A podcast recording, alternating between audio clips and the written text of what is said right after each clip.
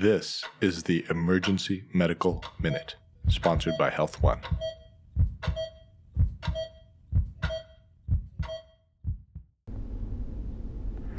The FAST exam has become a essential part of our evaluation of trauma patients. The general idea of the FAST exam, and particularly the EFAST, is to look for pneumothoraces, pericardial effusions, and free fluid in the abdomen. The FAST exam can quickly identify injuries that need attention in the emergency department or need to go to the OR. Over the years, there's been a lot of studies that have looked at the diagnostic accuracy of the FAST exams, and it's interesting to look at the accuracy of the FAST exam with respect to each component. Looking at the ability to detect pneumothorax, multiple studies, uh, when pulled together, show a sensitivity of about 70% and a specificity of 99%.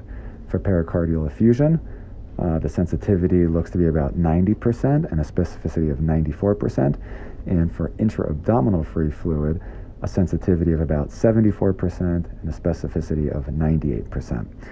I think what this shows is that when we see a pneumothorax or pericardial effusion or free fluid in the abdomen, it's probably a true finding and something that we can act upon. But the flip side of that is that the sensitivity is not great and that we shouldn't use the FAST exam to really exclude these conditions. If we do a FAST exam or an EFAST and we think it's normal, but we still have suspicion for one of these injuries, we should continue the workup further, and the FAST exam probably should not be the last step to ruling out one of these conditions in trauma patients. Sometimes patients need x ray, CT, uh, if we're really thinking about it, even with a normal fast. We are on a quest to provide the world with free medical education.